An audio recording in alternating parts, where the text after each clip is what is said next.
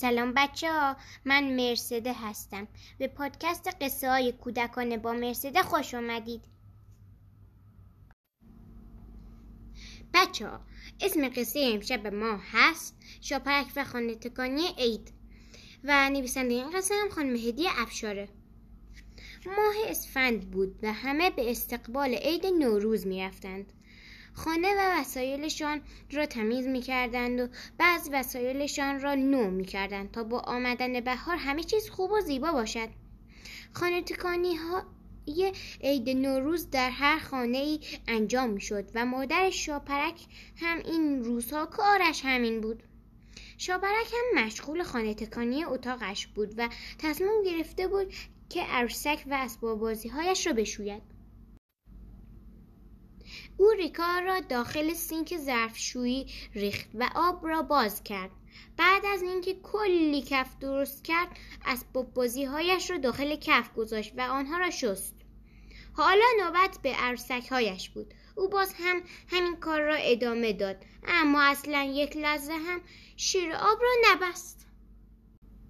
مدتی که گذشت کارش تمام شد.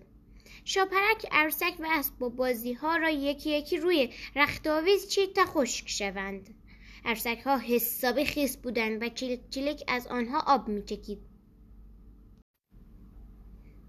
شاپرک با خودش گفت تا عروسک ها کمی خشک شوند بهتر است حمام کنم تا خستگی از تنم بیرون برود. او به حمام رفت و موهایش را حساب شامپو زد و کفی کرد. اما وقتی خواست سرش را آب بکشد دید آب قصد شده. شاپرک با موهای کفی توی حمام گیر کرده بود. برای همین داد زد و مادرش را صدا کرد. وای وای وای وای. مادر زود ظرف آب آورد و سر صورت او را شست دو شاپرک را از حمام بیرون برد. بعد هم همان جور که موهای او را با حول خشک می‌کرد گفت بعضی ها زیادی شیر آب را باز می‌گذارند و باعث می‌شوند فشار آب کم شود. برای همین آب به همان نرسید.